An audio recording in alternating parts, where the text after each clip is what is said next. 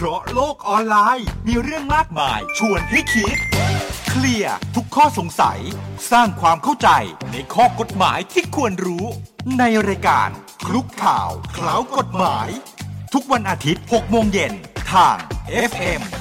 101.5 โดยสำนักงานกฎหมาย สยามจูริสติก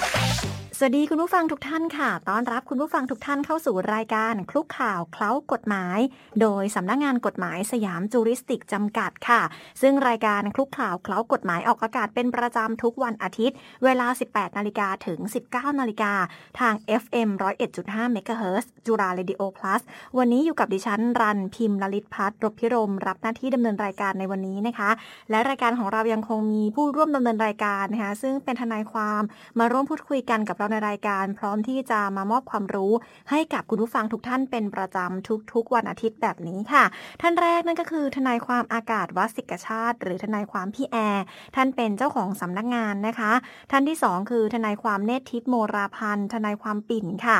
และท่านที่ 3 ทนายความภูมิพงษ์จงสกุลค่ะ ทนายความภูมินะคะ ที่วันนี้ให้เกียรติมาร่วมพูดคุยกับเราในรายการด้วยกราบสวัสดีทั้ง 3 ท่านเลยค่ะ ครับ สวัสดีครับ ค่ะคุณผู้ฟังค่ะสำนักงานกฎหมายสยามจูริสติกเนี่ยนะคะ เป็นสำนักงานกฎหมายที่เรียกว่าอยู่บ้านใกล้เรือนเคียงกับจุฬาเรดิโอ plus เลยละค่ะ เพราะว่าตั้งอยู่ที่อาคารสยามพิวัตรติดกับสยาม Discovery และสยามเซ็นเตอร์ด้วย เรียกได้ว่าเป็นแบบเพื่อนบ้านกับเราเลยนะคะ แล้วก็ท่านทนายความก็มาร่วมพูดคุยกับเราเป็นประจำทุกๆ สัปดาห์แบบนี้ ยังคงมีเรื่องราวที่น่าสนใจนะคะมาฝากคุณผู้ฟังด้วย ซึ่งช่วงนี้หลาย ๆ คนนะคะก็อาจจะมีความสงสัยนะคะเรื่อง เกี่ยวกับมรดกค่ะ เพราะว่าหลาย ๆ ท่านนะคะมีการส่งคำถามเข้ามาร่วมพูดคุยกับเราในรายการด้วย บอกว่าอยากจะทราบจังเลยว่าเรื่องที่เกี่ยวข้องกับมรดกเนี่ยเป็นยังไงบ้างนะคะ แล้วก็อะไรบ้างที่เรียกว่าเป็นมรดก หรือจริง ๆ แล้วถ้าเกิดว่าต้องการทำพินัยกรรมเนี่ยจะต้องทำอย่างไรนะคะเพราะฉะนั้นวันนี้เรื่องราวต่าง ๆ ที่เกี่ยวข้องกับมรดกนะคะมา จัดสรรให้คุณผู้ฟังได้ติดตามรับฟังกันในรายการของเราเป็นที่เรียบร้อยแล้วนะคะ ซึ่งในช่วงต้นรายการนะคะก่อนอื่นเลย เดี๋ยวขออนุญาตถามเลยดีกว่านะคะว่า อะไรบ้างคะ ที่จัดว่าเป็นมรดกค่ะ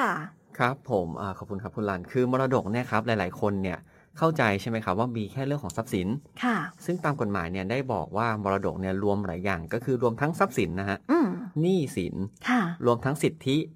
และหน้าที่ค่ะของผู้ตายก็คือของเจ้ามรดกนะครับผมค่ะที่มีก่อนเสียชีวิตอืมอ่าก็คือถ้าตามกฎหมายจะบอกว่ามีก่อนตายนั่นแหละครับผมค่ะก็คือทุกอย่างที่ผมพูดมาเนี่ย มีก่อนตายนับเป็นทรัพย์มรดกทั้งหมดค่ะนะครับผมไม่ว่าคุณจะมีเป็นสมุดบัญชีที่อืมดินหรือว่ามีสิทธิในการให้เช่าหรือว่าคุณไปทำสัญญาอะไรไว้เงี้ยครับผมค่ะแล้ววันหนึ่งที่คุณเสียชีวิตทายาทของคุณเนี่ยจะเข้ามารับสิทธินั้นอืมรวมถึงรับหน้าที่ที่ต้องปฏิบัติตามสัญญาต่างๆ ที่คุณมีด้วยอ๋อ นะครับแต่กรณีนี้นะครับผมจะเว้นแต่เฉพาะสิทธิและหน้าที่เฉพาะตัวนะครับค่ะยกตัวอย่างเช่นอ่าถ้าคุณเป็นลูกจ้างที่ไหนอย่างเงี้ยครับผมอืมไอการเป็นลูกจ้างเนี่ยเป็นสิทธิเฉพาะตัวค่ะนะครับผมหรือว่าคุณไปเป็นอะสมมติคุณได้รับการเลือกตั้งนะฮะเป็นค่ะสสอืมสิทธิพวกนี้ก็เป็นสิทธิเฉพาะตัวครับผมค่ะก็ไม่ได้ตกสู่ทายาทนะครับอ่าแต่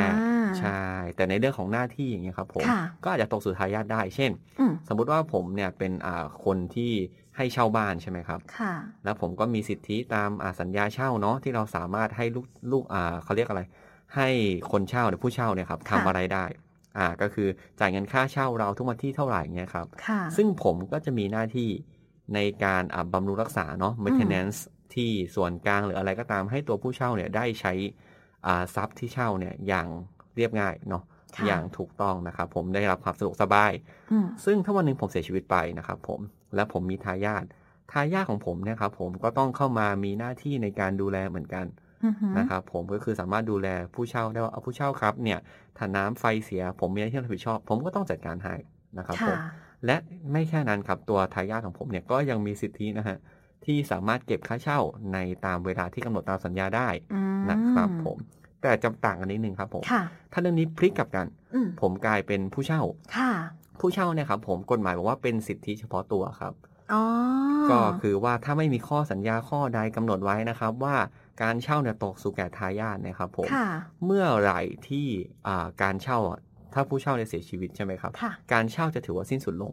อ๋อนะครับผมเพราะถ้ากฎหมายเราถือว่าผู้เช่าเนี่ยเป็นสาระสำคัญของการเช่านะครับค่ะก็คือถ้ากรณีสมมติว่ากลับกันเรื่องนี้อืมผมเป็นผู้เช่า ผมค่ะไปเช่าบ้านใช่ไหมครับค่ะแล้วผมเป็นคนเซ็นสัญญาแล้วก็ไม่มีอะไรอย่างอื่นอืม ในสัญญาบอกแค่ว่าอาเช่าทรัพย์อะไรนะครับผค่ะมแล้วก็เช่าวันที่เท่าไหร่จ่ายเงินวันที่เท่าไหร่กันอย่างเงี้ยถ้าผมเสียชีวิตอืมนะครับผมก็กลายว่าสัญญาเช่าสิ้นสุดลงเลยอ๋อนะครับผมแต่ก็ส่วนใหญ่ครับประเทศไทยจะไม่ค่อยมีปัญหาครับเพราะว่าผู้ให้เช่าเนี่ยครับหรือค่ะเจ้าของบ้านเนี่ยจะใจดีมก็บอกผู้เช่าอ่า ไปบอกทายงทายาทว่าอ่าคุณจ่ายเงินต่อแล้วกัน แล้วฉันก็จะถือว่าแบบไม่ว่ากันก็ถือว่าสัญการเช่าไม่เคยหยุดลงนะครับผมก็ยังอนุญาตให้เช่าต่อกันต่อไปเรื่อยใช่ๆคนะรับคะแม้ผู้เช่า อาจจะเสียชีวิตไปแล้วแหละ แต่บางทีลูกหลานอาจจะอยากเช่าต่ออะไรอย่างนี้ใช่นะคะครัก็บมีการพูดคุยตกลงกันได้ครับ แต่ในทางทฤษฎีอะครับผมเราค่ะก็จะไม่มองว่าเป็นการเช่าต่อกันนะฮะอืมเรามองว่าเป็นการเช่ารายใหม่ที่แยกจากกันอ๋อเพราะว่าอย่างเมื่อกี้ผมพูดใช่ไหมครับว่าค่ะถ้ามีข้อสัญญาตอนอืมแรกที่พูดไว้เนี่ย การเช่าถือว่าสิ้นสุดลงเลยปุ๊บคราวเนี้ยครับผมคนที่มาเช่าใหม่เนี่ยก็คือเป็นการจ่ายเงินมีการเช่าแหละค่ะแต่เราเรียกการเช่าอย่างเงี้ยว่าเป็นการเช่าไม่มีกำหนดระยะเวลาอ๋อ ไม่มีสัญญาค่ะเว้นแต่ว่าตัวทายาทเนี่ยจะไปเซ็นยอมรับเงื่อนไขอะไรที่เป็นเงื่อนไขเหมือนของตัวผู้ตายก่อนอย่างเงี้ยครับผมจะต่างกัน แต่ก็กลับกันครับผม ถ้ามีข้อสัญญาบอกว่าสิทธิ์เนี้ยให้ตกสู่แก่ทายาทด้วยอืมอ่า เรื่องนี้ง่ายเลยครับค่ะก็คือมาสวมสิทธิ์เข้าต่อไปเลยใช่ไหมครับ อืมซึ่งอะไรที่เป็นมรดกบ้างเมื่อสักครู่หนึ่งคือ เชื่อว่าคุณผู้ฟังอาจจะเข้าใจเหมือนรันนะ ตอนแรกคือเราก็เข้าใจว่าจริง ๆ คือทรัพย์สินแหละครับ ก็นับเป็นมรดก อันนี้อาจจะแบบทุกคนรู้อยู่แล้วครับแต่เพิ่งมาทราบจากที่คุณภูมิบอกเมื่อสักครู่หนึ่งเลยว่า มีสิทธิมีหน้าที่ครับผมแล้วก็หนี้สินด้วย ใช่ครับ ค่ะทีนี้ถามนิดนึงว่า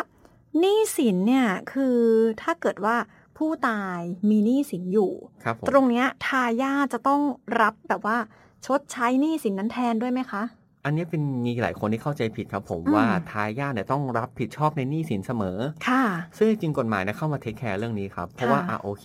วันที่เราโตขึ้นเป็นผู้ใหญ่แล้วเนี่ย ความเป็นบุคคลทางกฎหมายของเรากับพ่อแม่เนี่ย แยกขาดจากกันถูกไหมฮะอันอันนี้ในพูดในมุมของเราเป็นลูกเนาะ ก็คือแยกห่างต่างคนต่างเป็นเอกเทศต่อกัน เป็นบุคคลธรรมดาคนใดคนหนึ่งใช่ไหมครับอ่าฮะกฎหมายบอกว่าโอเคหนี้สินเนี่ยนับเป็นมรดกอย่างหนึ่งของคนที่เสียชีวิตก็จริงค่ะแต่มีข้อกฎหมายอีกข้อหนึ่งบอกว่าการรับหนี้สินเนี่ยครับให้รับไม่เกินกว่าทรัพย์สินอ๋ออ่าก็ยกตัวอย่างง่ายๆนะครับ สมมติค่ะว่าคุณอ่าสมมติคุณเป็นทายาทของใครสักคนแล้วเขาเสียค่ะชีวิตนะฮะแล้วคุณมีสิทธิ์ที่จะรับมรดกเป็นทรัพย์มรดก มีมูลค่าไม่เกินหนึ่งล้านบาทค่ะ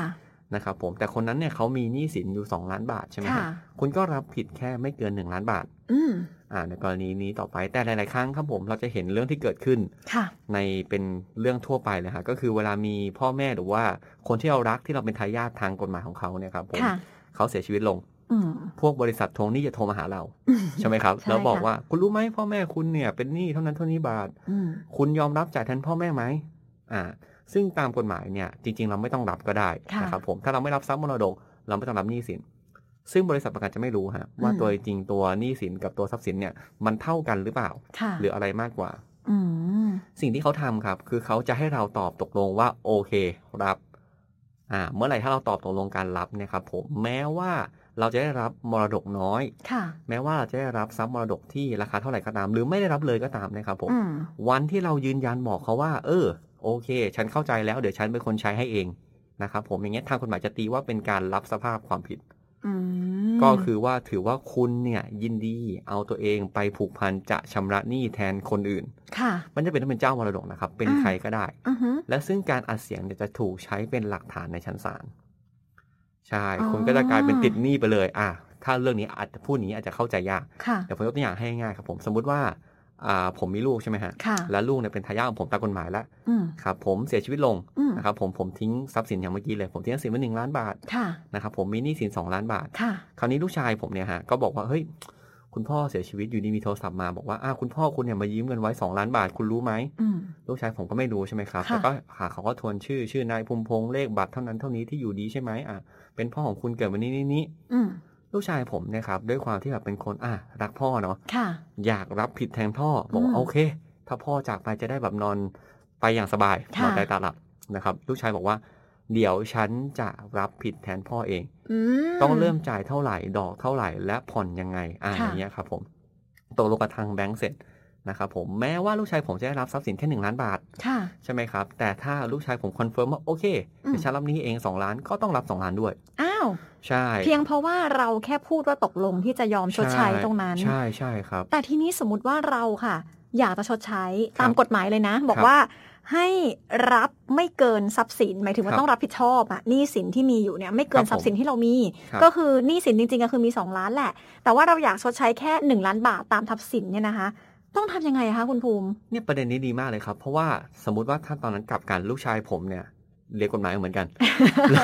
อะโอเคโอเคเขารู้เออคราวนี้เขารู้เหมือนพ่อแล้วว่าอ้าวเฮ้ยโทรโทรส่งเราอย่างนี้ไม่ได้นี่ค่ะลูกชายบอกว่าผมไม่รับผิดชอบครับอืมอ่า เสร็จปุ๊บคราวนี้สิ่งที่เจ้าหนี้ต้องทำนะครับค่ะทางทางกฎหมายเราเรียกว่าฟ้องทรัพย์มรดกอืมแต่ภาษาชาวบ้านเราจะเรียกกันว่าฟ้องผี อ๋อออ่าคือถ้าคุณลองดูเข้า Google คุณจะตกใจว่ามีคำว่าฟ้องผีจริง ๆ นะครับผอืมอหือก็คือว่าเจ้าหนี้เนะครับ ต้องไปฟ้องเอาต่อทรัพย์มรดก ก็คือไปฟ้องเอาต่อหนึ่งล้านบาทนั้นแหละครับ ผม ไม่ใช่ค่ะรับผิดในส่วนตัวของลูกชายผมนะฮะต้องฟ้องทรัพย์มรดก แล้วทางศาลเนี่ยก็จะมีการให้ส่งอ่าคำฟ้องเนี่ยมาให้ทายาทซึ่งสุดท้ายลูกความเออลูกผมเนี่ยก็จะได้รับคำฟ้องนั้นในฐานะทายาทค่ะของผมนะครับ แล้วก็ได้รับการต้องเข้าไปสู้คดีในศาลอะไรการกว่าไป แต่ค่ะไปในฐานะทายาทนะครับผมแล้วเมื่อถ้ามีการแพ้คดีเกิดขึ้น หรือมีคำพิพากษาที่บังคับเอาเงินเป็นจำนวน1ล้านบาท2ล้านบาทอะไรอย่างเงี้ยตัวเจ้าหนี้เนี่ยก็บังคับเอาได้แก่ทรัพย์สินของผมเท่านั้นค่ะถูกไหมครับ เพราะฉะนั้นเนี่ยการที่เขาจะไปหาสมุดบัญชีส่วนตัวของตัวลูกชายผมเนี่ยไม่ได้อ่าเขาก็จะบังคับได้แค่ล้านเดียวเหมือนกัน เพราะฉะนั้นอ๋อปลายทางเนี่ยครับผมก็จะบังคับได้แค่หนึ่งล้านเหมือนกันอืแม้ว่าคำพิพากษาจะบอกว่า2ล้านก็ตามค่ะเพราะว่ามีทรัพย์ให้บังคับได้แค่ทรัพย์มรดกค่ะซึ่งมีจำนวนแค่1ล้านบาทค่ะนะครับผมซึ่งอย่างเงี้ยหลาย ๆ คนเนี่ยที่เจอผมเจอบ่อยมากเลยนะครับอืมว่ามันเกิดขึ้นอย่างเงี้ยคุณไม่จำเป็นต้องรับผิดชอบตรงนี้นะครับค่ะผมผมผมบอกกันเลยว่า ถ้าสมมติคุณเจอโทรศัพท์อย่างนี้ ก็ให้เขาส่งเอกสารหลักฐานให้คุณก่อน ค่ะ อย่าเพิ่งเร่ง confirm ไป อย่าเพิ่ง รีบที่จะตอบตกลงไปก่อนนะครับผม เพราะว่าคุณไม่รู้นี่ฮะว่าเขาเอาหนี้อะไรมาบ้างถูกไหมครับ ค่ะ เพราะบางครั้งหนี้มันอาจจะเกิดจากการผิดนัดใช่ไหมค่ะ ผมมีลูกความคนหนึ่งครับ ผมอืมเป็นผู้ป่วยติดเตียงนะครับผม แล้วเขาก็เหมือนไปผูกบัตรเครดิต อะไรสักอย่างกับระบบอะไรอย่างเงี้ยครับผมค่ะแล้วระบบมันเกิดเรียกเก็บเงินไม่ได้อืมตอนที่เขาติดเตียงอยู่นะครับผมค่ะคราวนี้พอเขาเสียชีวิต ตัวคนที่ต้องเก็บเงินตามรายเดือนเนี่ยครับผมที่เรียกเก็บไม่ได้เนี่ยก็ส่งมาเก็บเงินกับลูกอืมของคนนั้นนะครับค่ะพร้อมค่าปรับอ่าใช่แล้วสุดท้ายลูกความก็ถามว่าทำไงดีอะไรเงี้ยผมก็บอกอ่าโอเคเอาเอกสารมาดูแล้วกันค่ะนะครับผมพอเห็นเอกสารปุ๊บไอ้ที่มันเยอะเนี่ยมันกลับไม่ใช่ตัวต้นเงินฮะอืมมันกลับเป็นค่าปรับอืมใช่แล้วเป็นช่วงเวลาที่เป็นผู้ป่วยติดเตียงอยู่ในค่ะโรงพยาบาลด้วยค่ะเราก็สามารถเจรจาต่อรองกันได้ค่ะนะครับผมถ้าในสุดท้ายแล้วคุณอยากจ่ายคุณดูเอกสารให้ครบก่อน นะครับผมแล้วค่อยอ่าตกลงกันว่าอาเจรจาอะไรยังไง ซึ่งถ้าเป็นหนี้เกี่ยวกับแบงก์หรือว่าหนี้เกี่ยวกับอ่าสถาบันกู้ยืมเงินอะไรเงี้ยคุณลองตกลงกับเขาก็ได้ครับค่ะมันอาจจะมีการผ่อนชำระหรือว่าลดยอดเดิมได้เหมือนกัน เพราะว่าในทางอ่าบริษัทพวกเนี้ยหรือว่าธนาคารพวกเนี้ยเขารู้อยู่แล้วนะครับ ผมว่าเขาไม่ได้มีสิทธิ์ถูกต้องหนึ่งร้อยเปอร์เซ็นตามกฎหมายอะครับผมค่ะที่สามารถแบบมาเรียกให้บังคับใช้ได้อืมครับผมเดี๋ยวขออนุญาตถามคุณภูมิหน่อยสิว่าเมื่อสักครู่หนึ่งที่บอกว่า มีคนโทรมาครับผม โดยทั่วไปอะเราจะทราบอยู่แล้วถ้าเราเป็นบัตรหนี้บัตรเครดิตนะคะหรือว่าเป็นหนี้ธนาคารอะไรต่างๆเนี่ยก็จะเป็นสถาบันทางการเงินแหละเจ้าหน้าที่เขาโทรมาครับแต่มันมีกรณีบางกรณีที่แบบว่าเป็นเจ้าหนี้ที่เป็นบุคคลครับหรือเป็นคนทั่วไป หรือจะบอกว่าเป็นมิจฉาชีพก็ได้ครับถ้าโทรมาแบบนี้ค่ะวิธีการที่จะต้องตอบเขา นอกจากจะบอกว่าให้ส่งเอกสารหลักฐานมาก่อนครับหรือว่าต้องตอบว่ายังไม่รับอะไรอย่างเงี้ยนะคะ วิธีการที่จะพูดคุยกับเขาต้องทำยังไงบ้างอะคะ เอาจริงๆถ้าคุณรู้ว่าเป็นมิจฉาชีพอย่างเงี้ยนะครับผมคุณก็ เอาจริงถ้าคุณรู้ว่าเป็นมิจฉาชีพอย่างเงี้ยครับ ผมคุณก็แค่ไม่รับ หรือคุณรับแล้วคุณรู้เป็นมิจฉาชีพคุณตัดสายไปเลยอืมนะครับผมผมว่าการคุยไม่ได้เกิดประโยชน์อะไร เพราะยิ่งค่ะคุยเนี่ยมันก็ยิ่งเข้าเนื้อนะครับผมยิ่งค่ะเข้าตัวเข้ามาเรื่อยอ่าๆนะครับผม แต่ถ้าเป็นคนทั่วไปคือเราก็ยังไม่รู้นะ ว่าจริงๆแล้วเนี่ยเอ่อบุพการีของเราเนาะครับหรือว่า เอ่อเขาเรียกว่าผู้ตายเนี่ยครับคือผมมีหนี้จริง ๆ เท่าไหร่หรือไปอืมยืมเงินใครมาครับอยู่ดีๆมีโทรมาทวงแต่อาจจะเป็นเจ้าหนี้จริง ๆ ก็ได้เนี่ยครับเราต้องทำยังไงคะเราต้องบอกเขาว่าต้องขอเอกสารหลักฐานก่อนหรืออะไรยังไง ครับผมค่ะถ้าเบื้องต้นถ้าเป็นผมนะฮะในกรณีที่ผมอยากแนะนำก็คือบอกว่าเออตอนเนี้ยคุณคนนี้ได้เสียชีวิตแล้วนะค่ะซึ่งเราเนี่ยเพิ่งเข้ามาใหม่เรื่องนี้เราไม่รู้เรื่องเลยอืมครับผมช่วยเล่าให้ฟังหน่อยสิแล้วขอหลักฐานด้วยได้ไหมว่าอ๋อที่ผ่านมาจ่ายยังไงบ้างค่ะนะครับผมเพราะว่า บางครั้งเนี่ยถ้าเป็นไปได้ผมอยากจะให้รอให้ฟ้องเลยอ๋ออะอะโอเคเพราะว่าสมมุติว่าถ้าเขาส่งอ่าสมมติเรากู้ยืมกันอย่างนี้ใช่ไหมครับผมค่ะผมกู้ยืมเงินจากคนอื่นแล้วกันครับผมค่ะผมให้กู้ไปค่ะนะครับผมสิบล้านบาทนะครับ แล้ววันหนึ่งเนี่ยคนนั้นเสียชีวิตฮะอืมและคราวนี้ผมก็กำลังจะบอกว่าโอเค รู้ว่าเขาเสียชีวิตละค่ะเดี๋ยวเราโทรไปหาลูกคนดีกว่าอ๋ออ่าเพราะลูกเขาเนี่ยน่าจะยอมจ่ายหนี้แทนพ่อค่ะใช่ไหมครับ แต่เขาเนี่ยจ่ายเงินผมมาละห้าล้านค่ะซึ่งเหลือหนี้คงค้างแค่อืมห้าล้านบาทถูกไหมครับอืม แต่ผมเนี่ยบอกเขาว่าเออ สวัสดีนี่คือคุณลูกของคุณนี้ใช่ไหมค่ะเออเนี่ยตอนเนี้ยพ่อเคยเซ็นสัญญากู้ยืมไว้นะจำนวนอ่าสิบล้านบาทค่ะ แต่ผมไม่เคยบอกให้ฟังครับว่าสุดท้ายแล้วเนี่ยคนนั้นเคยจ่ายหนี้ผมแล้วหรือเปล่า อืมใช่ใช่ถูกถูกไหมมันค่ะมันก็ต้องมานั่งดูกันอะถ้าอย่างเงี้ยกรณีอย่างเงี้ยถ้าเซฟที่สุดก็คือให้ขึ้นศาล หรือว่าขอเอกสารทั้งหมด หรือว่าถ้าคุณเชื่อได้นะครับค่ะว่ามีการจ่ายจากบัญชีไหนเนี่ยคุณก็ต้องไปขอเช็คบัญชีพ่อก่อนอืมีการโอนเงินเท่าไหร่เพราะเราไม่รู้นี่ครับว่าสุดท้ายแล้วเขาตกลงกันยังไงใช่ไหมครับใช่ค่ะ ถ้าเบื้องต้นผมอยากให้กลายเป็นการ เขาฟ้องศาลมากกว่าค่ะเพราะเขาฟ้องศาลเนี่ยยังไงก็เซฟครับค่ะเพราะมันจะบังคับได้แค่ทรัพย์มรดกของคนตายเท่านั้นอ่า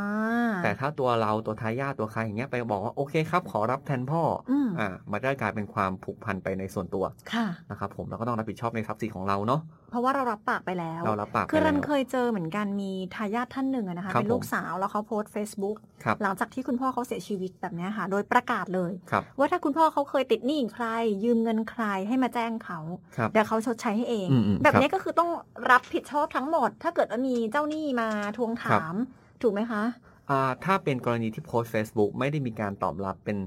รายบุคคลอย่างเงี้อ๋ยอในข้อจของผมนะฮะค่ะถ้าให้ผมตีตามกฎหมายเนี่ยก็ยังไม่ถือว่าเป็นการรับอ๋อ เพราะเวลาเรารับสภาพความผิดเนี่ย ผมไม่ได้พูดคำว่ารับสภาพหนี้นะเราสภาพค่ะเราสภาพหนี้คือ เป็นอีกกรณีหนึ่งเดี๋ยวเราจะเล่าต่อจากนี้เอาเราอืมสภาพความผิดก่อนค่ะเราสภาพความผิดคือเราไม่ได้เกี่ยวข้องเลยค่ะการที่เราจะให้ความยินยอมในการเข้าไปผูกพันกับอะไร เราต้องให้เป็นรายๆไปอ๋อใช่อ่าโอเคครับผมอันนี้ก็คือเหมือนกรณีที่มีเจ้าหนี้โทรเข้ามาทวงถามแหละครับผมนะเราก็ต้องบอกไม่รับไปก่อนนะครัคะบแล้วก็ให้เขาส่งเอกสารหลักฐานมาให้เราขอหลักฐานให้ถูกต้องเลยครับผมนะหรือหลังจากนั้นแล้วก็อาจจะต้องมีการฟ้องร้องไปแล้วก็ไปสู้คดีกันในศาลละกันครับเพราะว่าสุดท้ายแล้วเนี่ยทางทายาทนะคะก็ต้องรับผิดชอบ โดยที่รับผิดชอบในส่วนของหนี้สินครับผมไม่เกินทรัพย์สินที่มีอยู่ครับผมนั่นเองค่ะ ซึ่งจริง ๆ แล้วเนี่ยไอ้เรื่องทรัพย์สินและหนี้สินที่มีก่อนตายนะครับผมค่ะหลายๆคนก็ยังเอาไปรวมกับอ่าเงินอย่างหนึ่งที่เราคิดว่าเป็นเงินมรดกด้วยเสมอออืมพ วกนั้นก็คือเราจะเรียกว่าเงินประกันครับผมค่ะก็คือเงินที่ได้รับจากการประกันชีวิตเนาะค่ะหลาย ๆ คนนะครับผมได้ทำประกันชีวิตไว้เผื่อคนข้างหลังอืมถูกไหมครับใช่ค่ะคนก็จะคิดว่าโอเค ถ้าเป็นเงินที่ได้รับจากการเสียชีวิตมันต้องเป็นทรัพย์มรดกสิค่ะถูกไหมครับเงินประกันที่ได้รับการจ่ายตามกรมธรรม์อะไรเงี้ยอ่าซึ่งจริงๆแล้วเนี่ยเราต้องบอกว่าเงินก้อนเนี้ยครับที่ได้หลังจากที่คนเสียชีวิตเงินประกันชีวิตเนี่ยค่ะไม่ใช่ทรัพย์มรดก ใช่อ๋อ เราเราจะเรียกว่าเป็นเงินอย่างอื่นครับผมเพราะค่ะเป็นเงินที่ได้เกิดมาจากความตายก็จริง แต่ไม่ใช่เงินที่ตัวเจ้ามรดกนะครับหรือผู้ตายเนี่ยมีสิทธิในการครอบครองก่อนที่จะตายค่ะนะครับผมซึ่งเวลาเราจะนำเงินก้อนเนี้ยไปแจกจ่ายเนี่ยเราไม่ได้ใช้กฎหมายมรดกเข้ามาเกี่ยวข้องแล้วค่ะเราต้องไปดูตามกรมธรรม์นั้นนะครับผมว่าผู้ตายเนี่ยให้ผู้รับประโยชน์เป็นใครไว้ค่ะนะครับผมยกตัวอย่างเช่น อย่างผมเนี่ย ทำเงินโอ้อย่างนี้เดี๋ยวหลายๆคนจะรู้เลย คือผมทำประกันชีวิตไว้ใช่ไหมครับค่ะแต่ผู้รับประโยชน์ผมเนี่ยผมใช้เป็นน้องชายอ่าอ่าไม่ได้ใช้เป็นคุณพ่อคุณแม่อะไรอย่างเงี้ยครับค่ะผมก็แต่ถ้าตามกฎหมายมรดกจริงๆถ้าผมเกิดเป็นอะไรไปคนที่ได้รับเงินของผมก็จะเป็นคุณพ่อคุณแม่ก่อนอืมแต่ในเรื่องเงินประกันก็ต้องไปว่ากันตรงนั้นอีกที อ่านะคอันรับนี้ก็ผมคือคุณภูมิจะบอกคุณผู้ฟังนะว่าสำหรับเงินประกันเนี่ยบางคนคิดเอาไปรวมกันเป็นมรดก เป็นส่วนของทรัพย์สินที่ต้องได้รับอะนะคะแต่จริง ๆ แล้วเนี่ยสำหรับเงินประกันชีวิตต่างๆเนี่ยครับมันจะเกิดขึ้นหลังจากการเสียชีวิตไปแล้ว เพราะฉะนั้นนะคะก็คือไม่ได้มีสิทธิ์ครอบครองก่อนที่จะเสียชีวิตแหละครับเนาะเพราะว่าต้องดูตามกรมธรรม์แล้วกันว่า ระบุผู้รับผลประโยชน์เป็นใคร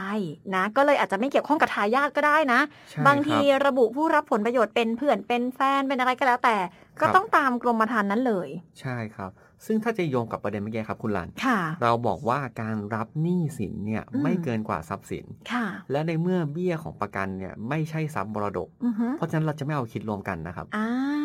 ยกตัวอย่างเช่นอย่างที่บอกเป็นหนี้ค่ะอ่าสองล้านบาทอืมเป็นหนี้สองล้านบาท มีทรัพย์สินก่อนตายแค่หนึ่งล้านบาทค่ะแต่ด้านมีเบี้ยประกันสามล้านบาทอย่างเงี้ยค่ะบางคนจะมาตีมั่วเอ้ยเนี่ยฉันก็ได้รับมาทั้งหมดสี่ล้านอย่างเงี้ยอ่ารวมกันใช่ไม่ได้ ก็คือรับผิดชอบแค่ตามทรัพย์สินเท่านั้นไม่รวมเงินประกัน อ่าเพราะฉะนั้นก็คือจริง ๆ แล้วทรัพย์สินที่มีคือ 1 ล้านบาทแหละครับเงินประกันที่ได้มา 3 ล้านบาทไม่เกี่ยวเลย ไม่ได้ครับผมมานับรวมกันนะคะ ทีนี้มาถามคุณภูมินิดนึงว่า จริง ๆ แล้วตามกฎหมายเนี่ยคือใครเป็นทายาทบ้างอะคะตามกฎหมายเนี่ยทายาทเนี่ยครับเราต้องแบ่งก่อนนะครับทายาทจริงๆมีหกลำดับค่ะเดี๋ยวผมก็จะไล่กฎหมายให้ฟังเลยกันนะค่ะอย่างแรกก่อนเลย ก่อนที่จะไปหกลำดับนั้นเนี่ยคือถ้าแต่งงานเป็นคู่สมรสอ่าคู่สมรสจะเป็นทายาทเสมออ๋อ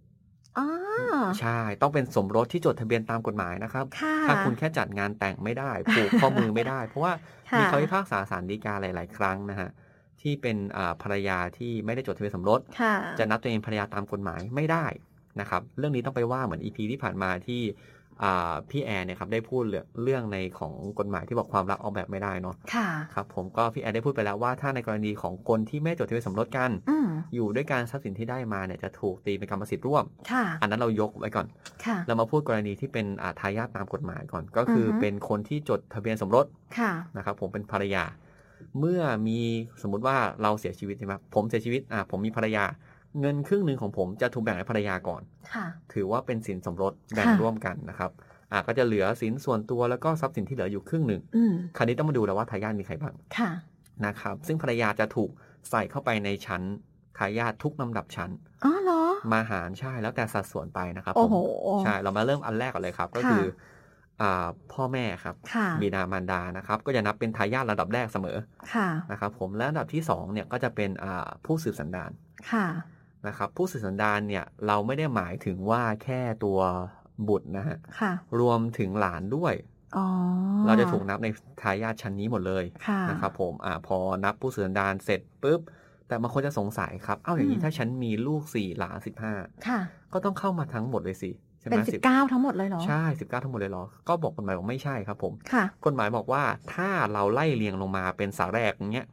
นะครับผมในหลายหลายๆคนสาแรกก็คือ family tree เนาะอืมก็คือว่าพ่อแม่มีใครลูกยังไงเงี้ยครับผมค่ะเอาญาติสนิทที่สุดเสมอก่อน อ๋อ อ่า สมมุติว่าไปสายลูกชายคนโต มีหลานอีกนะครับ ก็มีลูกอีกสามคนค่ะเราเอาแค่ลูกชายคนโตเข้ามาก่อน อ๋อ นะครับผม สมมติลูกชายคนรอง อ่าค่ะเสียชีวิตแต่มีลูกสองคน ลูกสองคนก็จะมาเข้ารับในส่วนของลูกชายคนโต อ๋อ ใช่ ก็จะแบ่งกันไปครับผม ค่ะ ซึ่งทายาทระดับที่หนึ่งที่สองเนี่ย กฎหมายบอกว่าให้นับว่ามีลำดับศักดิ์ เท่ากัน ค่ะ ก็คือถ้าคุณพ่อคุณแม่ยังอยู่ ถ้าคุณลูกยังอยู่ ก็จะนับเป็น หนึ่งหน่วยการหารค่ะยกตัวอย่างเช่น พ่อแม่ยังอยู่ค่ะมีลูกสามคนก็คือห้าส่วนใช่ไหมครับค่ะบวกได้เมื่อกี้ผมบอกเสมอว่าภรรยาจะเข้ามาหารด้วยเสมอค่ะถ้าเป็นทายาทระดับชั้นที่หนึ่งที่สองผมพูดเมื่อกี้ครับผมค่ะภรรยาจะนับเป็นหนึ่งหน่วยการหารอืมเสมือนว่าเป็นบุตรหรือเป็นบุพการีค่ะจากเมื่อกี้ห้าบวกภรรยาเป็นหนึ่งก็คือหารหกค่ะอันนี้ก็คือมาแค่นี้เลยง่ายอ๋อๆนะครับผมโอเคนะครับค่ะใช่ครับ แต่ถ้าหลุดของระดับหนึ่งและสองมาค่ะระดับที่สามคือพี่น้องที่ร่วมบิดามารดาครับค่ะ ก็คือพี่น้องที่เราเติบโตมาจากพ่อแม่เดียวกันเนี่ยแหละครับ ผมอ่าแต่ผมขอค่ะกลับไปนิดนึงฮะบุตรเมื่อกี้ที่พูดถึงผู้สืบสันดานเนี่ยครับผมค่ะรวมถึงบุตรบุญธรรมด้วยนะอืมอ่า ถ้ามีบุตรบุญธรรมแต่บุตรบุญธรรมเนี่ยผมต้องบอกนิดนึงนะครับ เป็นบุตรบุญธรรมที่จดทะเบียน รับบุตรบุญธรรมตามกฎหมายค่ะเพราะว่าหลาย ๆ ครั้งผมเจอปัญหาของความเข้าใจผิดครับผม อย่างมีลูกความต่างชาติ หรือลูกความที่นับถือศาสนาคริสต์อย่างเงี้ยค่ะเขาจะมีอ่าพ่อแม่บุญธรรมตามค่ะศาสนาเขาเสมอค่ะใช่ไหมครับ แล้วก็จะเรียกว่า godfather เนาะหรือ godmother อะไรก็ว่าไปนะครับผม แล้วก็ godson goddaughter อะไรก็ว่าไปนะครับผม ซึ่งถ้าไม่ได้จดทะเบียนรับค่ะบุตรบุญธรรมตามกฎหมาย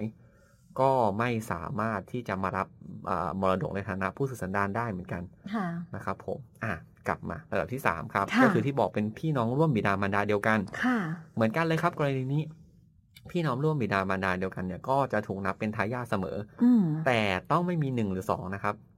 ลำดับชั้นที่จะพูดต่อไปนี้คือ ถ้ามีเรียงลำดับล่างลงมา และมีข้างบนอยู่ เราก็ไม่สามารถไปรับแทนเขาได้ค่ะถ้าพ่อแม่ยังอยู่อืมก็พี่น้องก็ไม่ได้ค่ะแต่พ่อแม่กับลูกเนี่ยถูกนับเป็นคนชั้นเดียวกันค่ะกว่าพี่น้องจะได้แปลว่าต้องไม่มีพ่อแม่ละค่ะต้องไม่มีลูกละอ่าอะก็เป็นพี่น้องร่วมบิดามารดาเดียวกันค่ะนะครับผมแล้วต่อมาก็จะเป็น พี่น้องร่วมบิดาหรือร่วมมารดาค่ะก็คือพ่อหรือแม่เดียวกันค่ะนะครับผมอ่าถ้ามีพี่น้องที่ร่วมพ่อร่วมแม่กันอย่างเงี้ย ก็มาเป็นทายาทได้ค่ะนะครับผมแต่สมมุติว่าถ้าเราไม่มี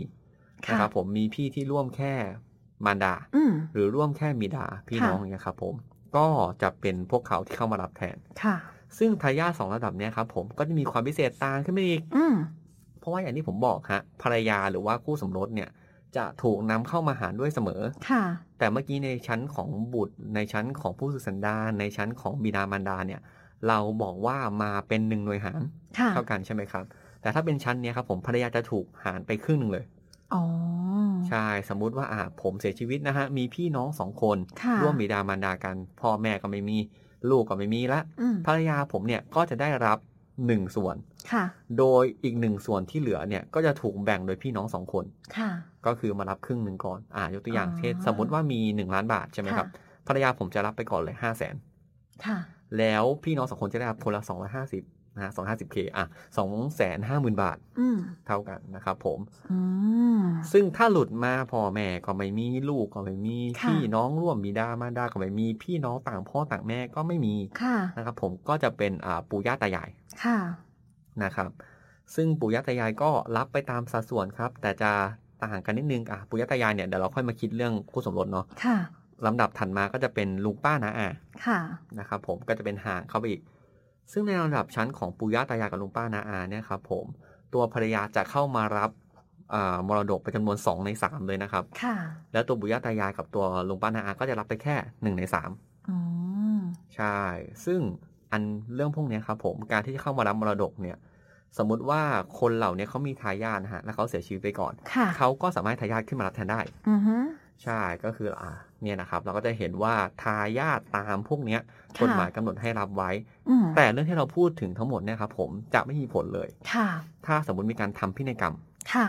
ครับผมเพราะการทำพินัยกรรมเนี่ยครับผมเราจะเรียกทายาทที่รับมรดกจากพินัยกรรมเนี่ยว่าทายาทตามพินัยกรรมนะฮะค่ะซึ่งผู้ที่เป็นเจ้ามรดกหรือผู้เสียชีวิตเนี่ยสามารถระบุได้ว่าอะกฎหมายที่ฉันพูดถึงมาเมื่อกี้ฉันไม่เอาละฉันอยากให้นายคนนั้นนายคนนี้อืมรับมรดกฉันไปทั้งหมด ก็ได้ ก็ได้อ๋อทีนี้เดี๋ยวมาถามก่อนเมื่อกี้ คุณภูมิพูดถึงเรื่องของพินัยกรรมครับเดี๋ยวถามเลยว่าพินัยกรรมเนี่ยทำยังไงอะคะพินัยกรรมเนะครับ ผมมันมีอยู่ 3 แบบค่ะอะแบบแรกก็คือแบบที่ทำกันปกติเนี่ยนะครับ ผมพินัยกรรมทำปกติก็คือมีคนทำให้ใช่ไหมมีการระบุใครจะรับเท่าไหร่ทรัพย์สินอะไรจะแบ่งมั่งค่ะแล้วก็ต้องเซ็นพยานสองคน อันนี้อืมพินัยกรรมแบบปกติทั่วไปค่ะกับอีกแบบหนึ่งเราเรียกว่าพินัยกรรมที่เขียนเองทั้งฉบับ อย่างนี้ยไม่ต้องการพยานครับผม หลาย ๆ ครั้งเราจะเห็นว่าคนตายเนี่ยฮะได้เขียนถ้าตามละครเนาะเขาเอามือเขียนว่าอ่าทรัพย์สินชั้นคนนี้ให้นายคนนี้นะ อย่างเงี้ยก็ใช้ได้นะครับผมอืแต่ต้องเป็นลายมือนะฮะค่ะเพราะแบบแรกต้องเป็นตัวพิมพ์อ่านะครับผมอย่างที่สามคือพินัยกรรมเขาเรียกแบบเมือง ก็คือพินัยกรรมที่ฝากไว้ที่อ่าพวกสหพวกเขต พวกอำเภอพวกเทศบาลอะไรเงี้ยผมเขาก็มีบริการนี้เหมือนกันค่ะซึ่งมันจะคล้ายๆกับแบบแรกครับผม แต่คนที่ลงลายมือชื่อเป็นพยานเนี่ยจะเป็นเจ้าที่รัฐ และรัฐจะเก็บไว้ให้อ๋อใช่ปกติเวลาเราเห็นในละครเนี่ยนะคะอ่าครับมีมีใครบางท่านเสียชีวิตอย่างเงี้ยค่ะก็จะมีผู้เปิดพินัยกรรมอ่ามมานั่งอ่านแบบทิ้วกระเป๋าออกมาใบหนึ่งอ่าททนายประจำตระกูลอ่าครับโอผมเคจะเป็น ก็คืออย่างนั้นแล้วก็คือหมายถึงว่าก่อนเสียชีวิตเนี่ยก็คือต้องเรียกทนายมาก่อนครับผมมานั่งบอกกล่าวว่าจะให้ใครอะไรยังไงให้ทนายใช่ได้ครับเขียนให้แล้วก็ต้องมีพยานเซ็นด้วย ใช่ครับ แต่พินัยกรรมเนี่ยเราจะทำเองก็ได้นะครับอืมโดยที่ไม่ต้องมีทนายก็ได้ แต่ค่ะที่เขานิยมใช้ทนายกันเนี่ยเพราะว่าเวลาเขาทำพินัยกรรมเนี่ยครับผมค่ะเขาจะเก็บเป็นสองคู่ฉบับอ่าฮะฉบับหนึ่งจะเก็บไว้ที่บ้านค่ะอีกฉบับหนึงจะเก็บไว้ที่ทนายอ๋อเพื่อเทียบความถูกต้องกัน อ๋อ อันนี้คือเรียกว่าเป็นแบบแรกแบบแบบวิแรธีกแรแบกบที่ปคุกณภูติมิบอกใช่อะครับผมโดยโดยพยานคือเป็นใครก็ได้ พยานเป็นใครก็ได้ แต่อันนี้คำถามนี้ดีมากครับคุณรันคือ หลาย ๆ ครั้งเนี่ย คนเข้าใจผิดอืมเขาบอกว่าพินัยกรรมเนี่ย อุ้ย คนปู่ให้เงินฉันค่ะฉันไปเซ็นพยานดีกว่าอ่าเขาบอกว่าพยานเนี่ยต้องเป็นคนที่ไม่ได้มีสิทธิ์ในการรับมรดกตามพินัยกรรมนั้นเลย อ๋อ ต้องไม่เกี่ยวข้องละกัน ไม่เกี่ยวข้องกับใช่มรดกนั้นมคือถ้าคุณไปเซ็นเนี่ย มันมีให้เลือกสองทางครับ ทางแรกคือถ้าพยานไม่ครบตามแบบที่ผมบอกต้องมีพยานสองคนพินัยกรรมนั้นถือว่าจบ ไม่สามารถใช้ได้ตามกฎหมาย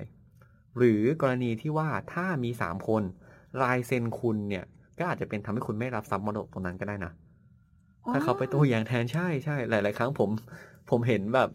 คดีหลาย ๆ บ้านที่เป็นบ้านที่ใหญ่มากๆอย่างเงี้ยครับ ผมอืเรียกลูกเข้าไปค่ะ คนเนี้ยบอกไว้ให้แบบให้คนนี้ร้อยเปอร์เซ็นเลย คนนั้นเซ็นเป็นพยานผมแบบอ้าว อย่างนี้ยากแล้วสู้กันยากแล้วในชั้นศาลอ๋อออะไรเงี้ยใช่คกรับรณีถ้าเกิดแบบนี้หมายถึงว่าเผื่อมีคนฟ้องร้องเนี่ยเหรอคะครับผมผมเป็นคนฟ้องร้องอย่างเงี้ยเพราะว่าคำถามแรกคือกฎหมายบอกว่าพยานห้ามเป็นคนที่รับมรดกค่ะแล้วพยานคนนั้นตีเป็นโมฆะละอืมไม่ได้มีผลใช่ไหมครับ และถ้าสัญญานั้นเนี่ยไอ้ถ้าพินัยกรรมนั้นเนี่ยเซ็นไปสองคนโดยหนึ่งในคนนั้นเนี่ยถือว่าฟาวล์ไม่นับค่ะแปลว่าพินัยกรรมนั้นไม่สมบูรณ์ตามกฎหมายถูกต้องไหมฮะค่ะไม่สามารถบังคับใช้ได้ ก็ต้องมานั่งแบ่งที่เราคุยกันตอนแรก ก็คืออ่าแบ่งตามลำดับศักดิ์ลำไปดับขั้น ใช่คนแต่นั้นไม่ได้หมายถึงว่าคนที่เซ็นอีกคนนึงจะได้ไปเลยไม่เกี่ยว ไม่ได้เลยครับเพราะว่าใช่ไม่ได้เกี่ยวทั้งคู่ใช่ ค่ะ ก็คือเป็นพยานก็คือแค่ทำให้มันครบตามกระบวนการ เพราะว่าพยานสำคัญยังไงครับ ค่ะ ส่วนใหญ่คนทำพินัยกรรมเนี่ยทำตอนวาระใกล้ๆสุดท้ายเนาะอืมถ้าคนไทยจะเห็นอย่างนั้นใช่ไหมครับคำถามแรกครับ คนที่ไม่รับมรดกเนี่ยเขาจะถามว่าอ้าวคนทำพินัยกรรมตอนนั้นเนี่ยเขาถูกบังคับทำหรือเปล่า ค่ะ ถูกวางยาหรือเปล่า เขามีสติสัมปชัญญะหรือเปล่าอืมพยานเนี่ยครับผมจะต้องเป็นคนที่เข้าไปบอกในศาลว่าไม่ ฉันเห็นเขาเซ็นต่อหน้าเลยวันนี้เขาก็ปกติดีนะอะไรอย่างเงี้ยครับผม เพราะว่าถ้าเกิดเป็นผู้ที่เกี่ยวข้องไม่แน่นะวางยาไงใช่ใช่ใช่ครัเซ็บนให้หน่อยสิบังคับให้เซ็นอย่างเงี้ยใช่เพื่อให้ตัวเองอะไรอย่างถูกงี้เนาะครับอันนี้กฎหมายเลยมองอีกช็อตหนึ่งข้ามไปให้ค่ะซึ่งในกรณีของถ้าเป็นเขียนเองทั้งฉบับอย่างนี้คุณค่ะสบายเลยอืมคุณเขียนให้ใครก็ได้นะครับผมอืมแล้วก็มีข้อสังเกตอีกข้อหนึ่งหลาย ๆ คนจะคิดว่าพินัยกรรมเนี่ย ฉันต้องเขียนทรัพย์สินทุกอย่างลงไปไหมอืมบางครั้งก็จำไม่ได้ใช่ไหมครับค่ะสมมติว่ามีทรัพย์อยู่สิบอย่างอย่างอืเงี้ยมเราเขียนไปแค่สามอย่าง พินัยกรรมค่ะยังมีผลหรือเปล่าอะอ่าพินัยกรรมก็ยังมีผลครับ ก็จะเลือกทรัพย์ที่เราเขียนระบุไว้เนี่ย เป็นไปตามเจตจำนงของผู้ตายค่ะก็คือว่าอะสมมติทรัพย์หนึ่งสองสามเนี่ย เลือกให้นายคนนี้ไว้ค่ะพอเราเสียชีวิตปุ๊บพินัยกรรมค่ะอ่านปั้งอ่าคราวนี้ทรัพย์ก็จะถูกโอนไปให้คนนั้นก่อนอืมเป็นอย่างแรกโดยทรัพย์สินที่เหลืออยู่ที่ไม่ได้ระบุไว้เนี่ยครับผม ก็จะต้องถูกแบ่งตามกระบวนการปกติอืมก็ไปไล่ตามทายาทที่อุ๊ยพูดกันเมื่อกี้ห้ามลืมเลยนะถ้างั้นน่ะ ลืมไม่ได้เลยนะ คือสมมติจำได้สามส่วนอีกเจ็ดส่วนนี้ต้องแบ่งตามลำดับแล้วนะใช่คเพรับราะฉะนั้นจดไว้เลยค่ะตอนนี้นะ คุณผู้ฟังค่ะ มีอะไรที่เป็นมรดกบ้างใช่จัดจดไว้เลยจะได้ครับจำได้นะ หรือว่าเราจะเขียน wording บอกแค่ว่า เป็นทรัพย์มรดกทั้งหมดของข้าพเจ้าอ๋อรใช้วมคำว่าถึทั้งงหมดทรัพย์ก็ได้ทั้งหมดของข้าพเจ้าอ๋อเนี่ยก็ได้เหมือนกันนะครับผมค่ะ แล้วก็หลาย ๆ คนก็จะถามว่าพินัยกรรมทำได้กี่ครั้งอืมอ่า บางคนเราเห็นว่าบางคนนึงถือพินัยกรรมฉบับหนึ่งค่ะอีกคนนึงถือพินัยกรรมอีกฉบับหนึ่งมาค่ะนะครับถ้าเราไม่นับเรื่องความจริงความปลอมเนาะค่ะเราจะดูยังไงว่าใบไหนเนี่ยสามารถมีผลบังคับใช้ได้มากที่สุดอืมก็คือใบหลังสุดครับอืม เขาบอกว่าพินัยกรรมฉบับหลังสุดเนี่ยมีผลลบล้างฉบับก่อนหน้านั้นเสมอ เช่น สมมติผมเขียนใบแรกนะฮะ ผมรักลูกคนหนึ่งมากอืมอ่า ก็เอาเข้ามาให้เห็นว่าอันนี้ไงพ่อเนี่ย ให้ลูกทั้งหมดเลยนะทรัพย์สินของพ่อให้หนูหมดเลย อ่าเซ็นเสร็จปุ๊บวันรุ่งขึ้นโกรธกัน ค่ะ เรียกลูกอีกคนหนึ่งมาอ่าให้คนนั้น อ่าอ่าคราวเนี้ย ฉบับได้ที่เซ็นให้ลูกคนแรกเนี่ยค่ะไม่ได้นะครับ ไม่มีผลแล้วนะครับ อ่า ถือเป็นโมฆะไปเลย ถือเป็นถือว่าไม่มีผลก่อนอ๋อถือไม่ย่างมีแรกผลก่อนโอเคครับ ผมคำถามทำไมผมถึงไม่ใช้คำว่าเป็นโมฆะค่ะ เพราะว่าบางครั้งฉบับที่สองเนี่ย ผมอาจจะเขียนทรัพย์สินแค่สามในสิบอย่าง ค่ะ อ่า แปลว่าฉบับแรกยังมีผล แต่ในส่วนที่ฉบับหลังไม่ได้ครอบคลุมถึงอือฮึสมมติฉบับแรกผมเขียนว่าทรัพย์ทั้งหมดของผมค่ะให้ลูกชายคนโตอืมฉบับที่สองผมเขียนว่าทรัพย์ จำนวนที่หนึ่งถึงสามเนี่ยผมให้ลูกชายคนที่สองค่ะแปลว่าคนที่สองจะได้หนึ่งถึงสามไปก่อน ค่ะ โดยไอ้เจ็ดอันที่เหลือเนี่ยก็ต้องไปดูฉบับแรก คนค่ะโตก็ได้ไป มันจะลบล้างกันเฉพาะส่วนที่ถูกระบุถึงในพินัยกรรมฉบับหลังๆครับ ซึ่งมันอาจจะมีผลทั้งหมดเลยก็ได้อืมถ้าตราบใดที่ทรัพย์ยังไม่ซ้ำกัน ค่ะ ครับผมในกรณีนี้ครับ อ๋อโอเค เพราะฉะนั้นเราก็ตรงนี้ก็ต้องระมัดระวังนะ บางทีครับเราเขียนแต่ละฉบับ ไม่เหมือนกันก็ต้องยึดฉบับล่าสุดด้วยครับผมนะคะ แต่ว่าฉบับก่อนหน้านั้นก็ยังคงอาจจะไม่มีผลแหละ แต่ก็ต้องมาเทียบกันอยู่ดีครับนะคะ ทีนี้ถามคุณภูมินิดนึงสิเมื่อสักครู่หนึ่งเราพูดถึงพินัยกรรมแล้วเนี่ย ทีนี้เวลาที่เกิดการมีผู้เสียชีวิตเนาะมีครัผู้บเสียชีวิตเกิดขึ้นเนี่ย การจัดการทรัพย์สินเนี่ยมีกำหนดระยะเวลาไหมคะว่าต้องทำ ภายในระยะเวลาเท่าไหร่อะไรอย่างเงี้ยค่ะ ครับ ตามกฎหมายเราบอกว่าให้จัดการให้เสร็จภายใน 5 ปีครับอืมแต่ในชีวิตจริงเนี่ยหลาย ๆ ครั้งเนี่ยทรัพย์สินค่ะมันไม่สามารถจัดการให้เสร็จภายใน 5 ปีได้ ค่ะ ถ้าทายาททุกคนเนี่ยครับทางปฏิบัติเลยนะ ถ้าทายาททุกคนเนี่ยเห็นพ้องต้องกันเนี่ย มันก็สามารถช้าลงได้ค่ะแต่ต้องเป็นการช้าที่ไม่ได้ทำให้ใครคนใดคนหนึ่งเสียเปรียบนะครับอือฮึยกตัวอย่างเช่นสมมติผมมีทายาทสามคนนะครับมีการแบ่งทรัพย์เนี่ยเราบอกว่าอะเราขอแบ่งช้าหน่อยแต่คนแรกที่ได้ส่วนของตัวเองเนี่ยดันได้ไปเต็มเลย อืม ปีแรกได้โอนทุกอย่างเป็นของตัวเองหมดเลยค่ะแต่ของพี่น้องที่เหลืออีกสองคนเนี่ยก็ไม่ยอมโอนให้อะค่ะอย่างเงี้ยก็อาจจะต้องไปฟ้องร้องกันนะครับ อ๋อ อ่า ก็มีระยะเวลาให้อยู่นะครับนะคะในการดำเนินการ ทีนี้ถามนิดนึงว่าจริง ๆ แล้วโดยปกติเนี่ยนะคะ ไม่ว่าจะเป็นเรื่องของมรดก เรื่องของทรัพย์สิน เรื่องของอะไรก็ตามแต่ทายาทเนี่ยเขาสามารถไปโอนย้ายได้เลยไหมคะ ทายาทเนี่ยจริง ๆ แล้วตามกฎหมายอะครับ เราเป็นทายาทจริง ๆ ก็จริงนะฮะแต่เราค่ะไม่สามารถจะโอนได้ทันทีค่ะนะครับผมเพราะว่าอ่ากฎหมายบอกว่าคุณเป็นทายาทคุณมีสิทธิ์ได้รับ แต่คนที่จะมีการจัดจ่ายหรือว่าแยกย้ายหรือว่าจัดแจงทรัพย์สินทั้งหมดเนะครับค่ะผมก็เป็นเฉพาะคนที่เราเรียกว่าผู้จัดการมรดกอืมม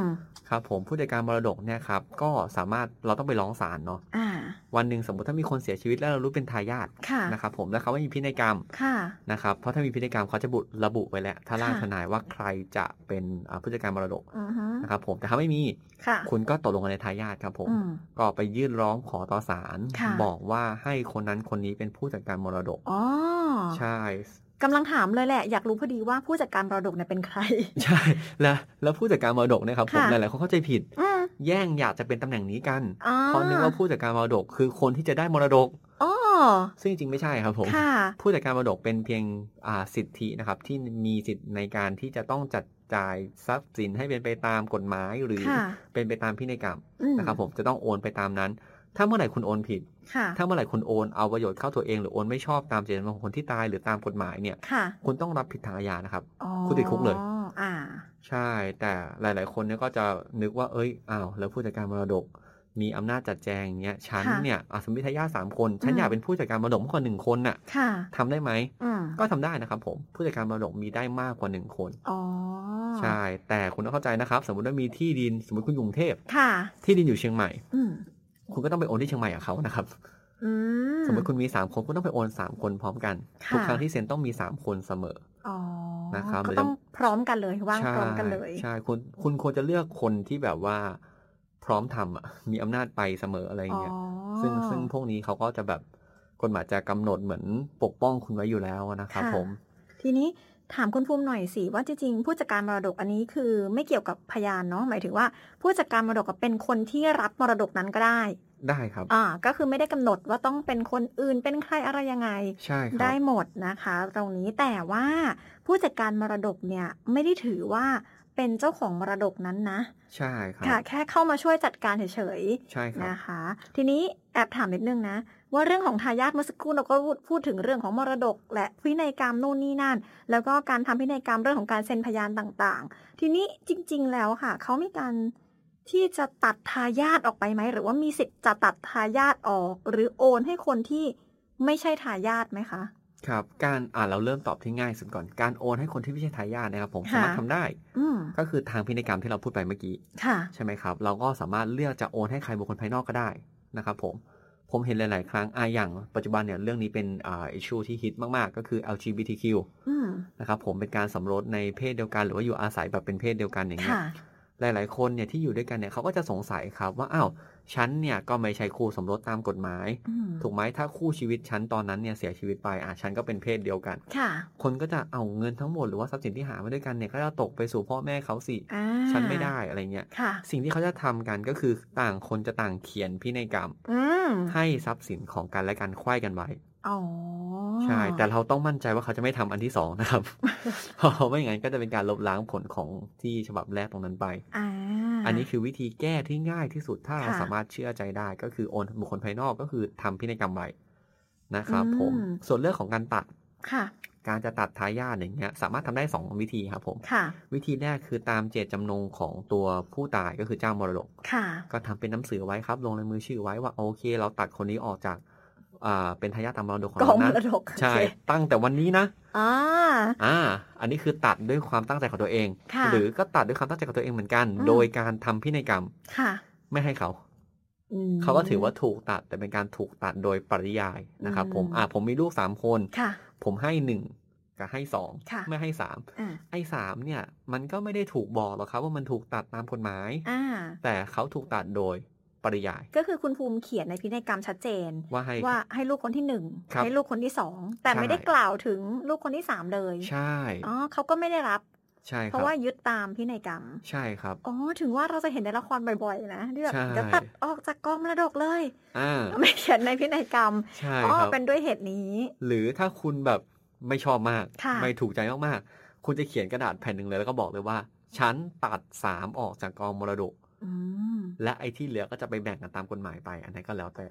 โดยที่ไม่ต้องระบุว่าให้ลูกคนที่หนึ่งลูกคนที่สองก็ได้ใช่ใช่แต่ว่าลูกคนที่หนึ่งคนที่สองก็จะได้ไปโดยได้ปริยายตาอักฎตโนมัติไปเลยใช่ครับอ๋อได้ตามกฎหมายแต่แสดงว่าจริงๆทายาทที่เราแบ่งเป็นหกลำดับขั้นเมื่อสักครู่ครับเนี่ย มาทีหลังพินัยกรรมนะ คือใช่ยึดยึดใช่จากพินัยกรรมเป็นหลัก ใช่ครับผม พินัยกรรมอืมเป็นหลักเสมอ เหลือทรัพย์อะไรมาแบ่งตามทายาทที่เราพูดถ้าไม่อืมมีพินัยกรรมก็แบ่งตามนั้นเลย แต่การตัดเนี่ยครับผมยังมีตัดตามกฎหมายอีกก็ฮะตัดได้ตามกฎหมายเลย ก็มีอีก แต่มันเยอะมากเดี๋ยวผมพูดในกรณีที่มันง่ายสุดแล้วกันนะผมค่ะก็คือว่าคนนั้นเนี่ยเป็นคนกระทำความผิดอาญาที่ทำให้เจ้ามรดกถึงแก่ความตายค่ะนะครับผมอืมก็คือโหเห็นไหมฮะถ้าสมมุติว่าคุณวางยาฆ่าเจ้ามรดกนะครับค่ะผมเพื่อที่จะเอาทรัพย์สินอย่างเงี้ย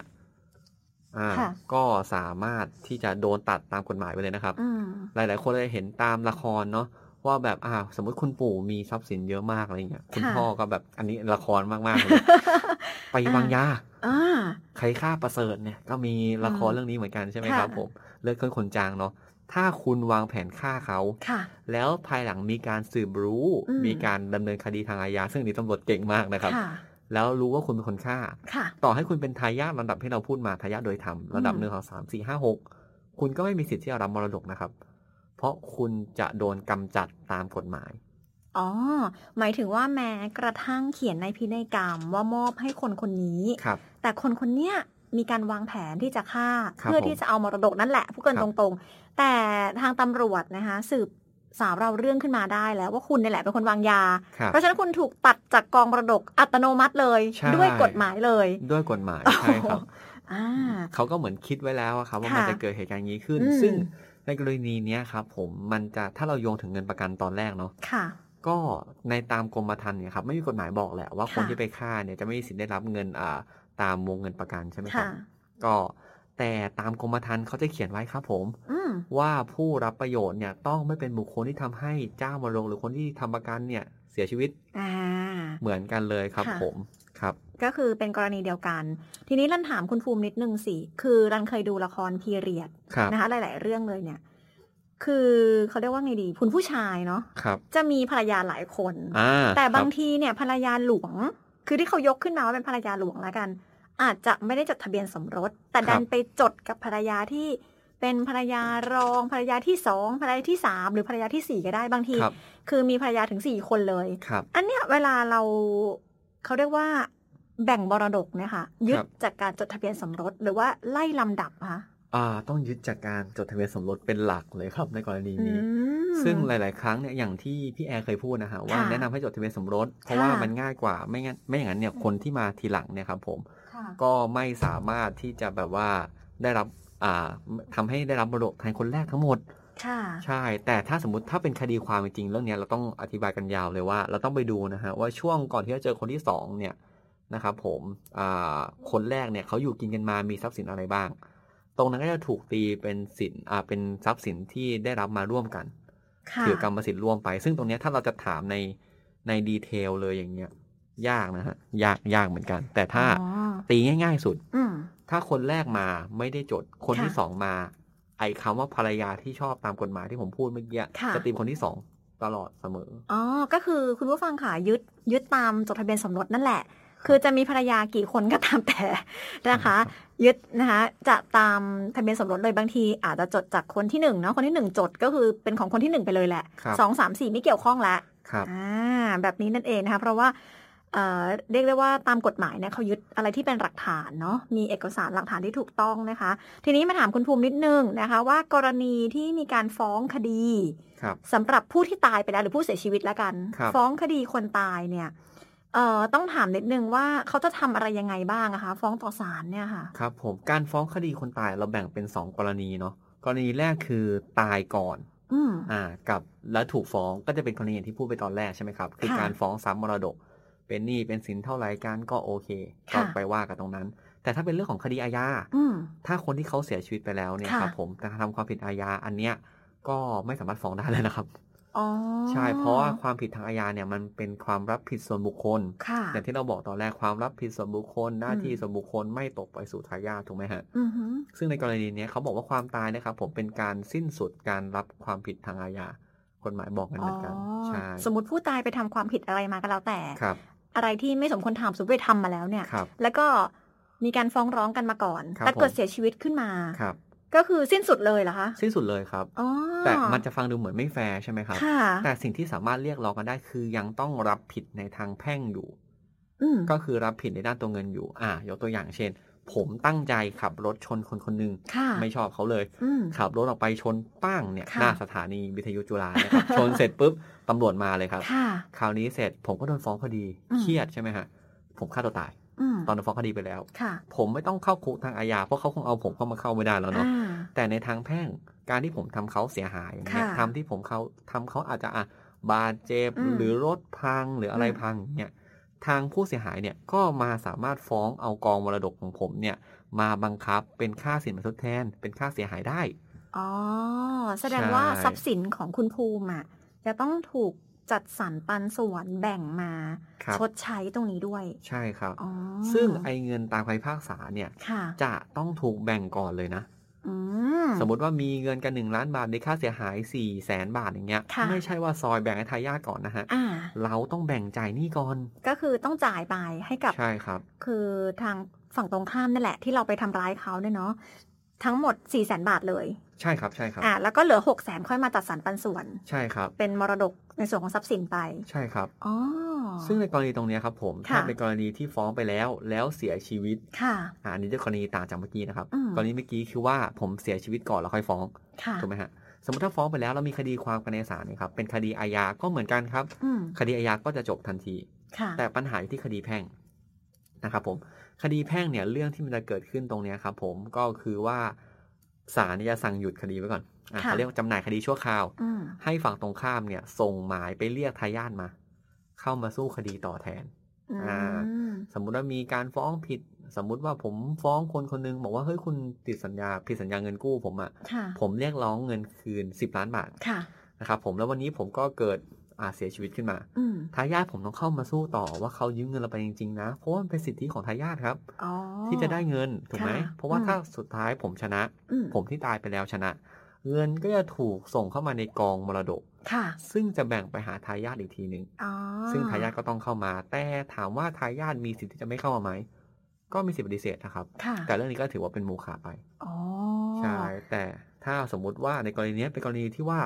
ผมเป็นจำเลยค่ะนะครับผมแนะนำให้คุณต้องเข้าไปอืมเพราะไม่อย่างนั้นเนี่ยถ้าฝั่งโจทย์ที่ฟ้องคนที่เสียชีวิตไปเนี่ยค่ะเขาเอาหลักฐานหรือพิสูจน์ไม่รู้แล้วคุณไม่ไปโต้แย้งอย่างเงี้ยมยอดหนี้หรือยอดที่คุณต้องรับผิดอาจจะมากขึ้นอ๋อ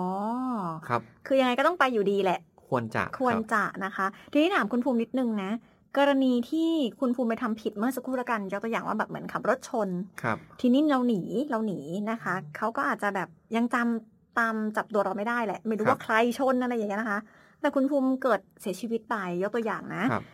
เออเป็นกรณีสมมุตินะคะคุณผู้ฟังขาต้องขออภัยด้วยนะคะ ก็คือผู้ที่กระทำความผิดเนี่ยเสียชีวิตไปแล้วกันครับเนาะแล้วทีนี้เกิดการฟ้องร้องคือคดีความเกิดจากหลังจากการเสียชีวิตแล้วครับอคือมารู้ที่หลังแล้วกันครับว่าเป็นนายคนนี้ อืมกระทำความผิดอย่างเงี้ยค่ะครับตรงเนี้ยคดีจะเกิดขึ้นไหมหรือว่าทายาทก็ต้องมารับในเรื่องของเออคดีความทางแพ่งอยู่ดีไหมคะ ต้องรับอยู่ดีครับอ๋อผมก็ก็คืต้อองจ่ายฟ้องค่าไปเสียหายใช่อืมฟ้องไปที่กองมรดก เหมือนกันอ๋อเหมือนกับตอนกรณีแรกเลย เหมือนกันเป๊ะครับอ๋อถึงแม้ว่ากรณีแรกนั้นรู้นะ รู้ว่าใครเป็นกระทำความผิด แล้วก็ครับฟ้องร้องแจ้งความไว้ตั้งแต่ตอนนั้น แต่เกิดการเสียชีวิตทีหลังหลังครับจากฟ้องแล้ว คือ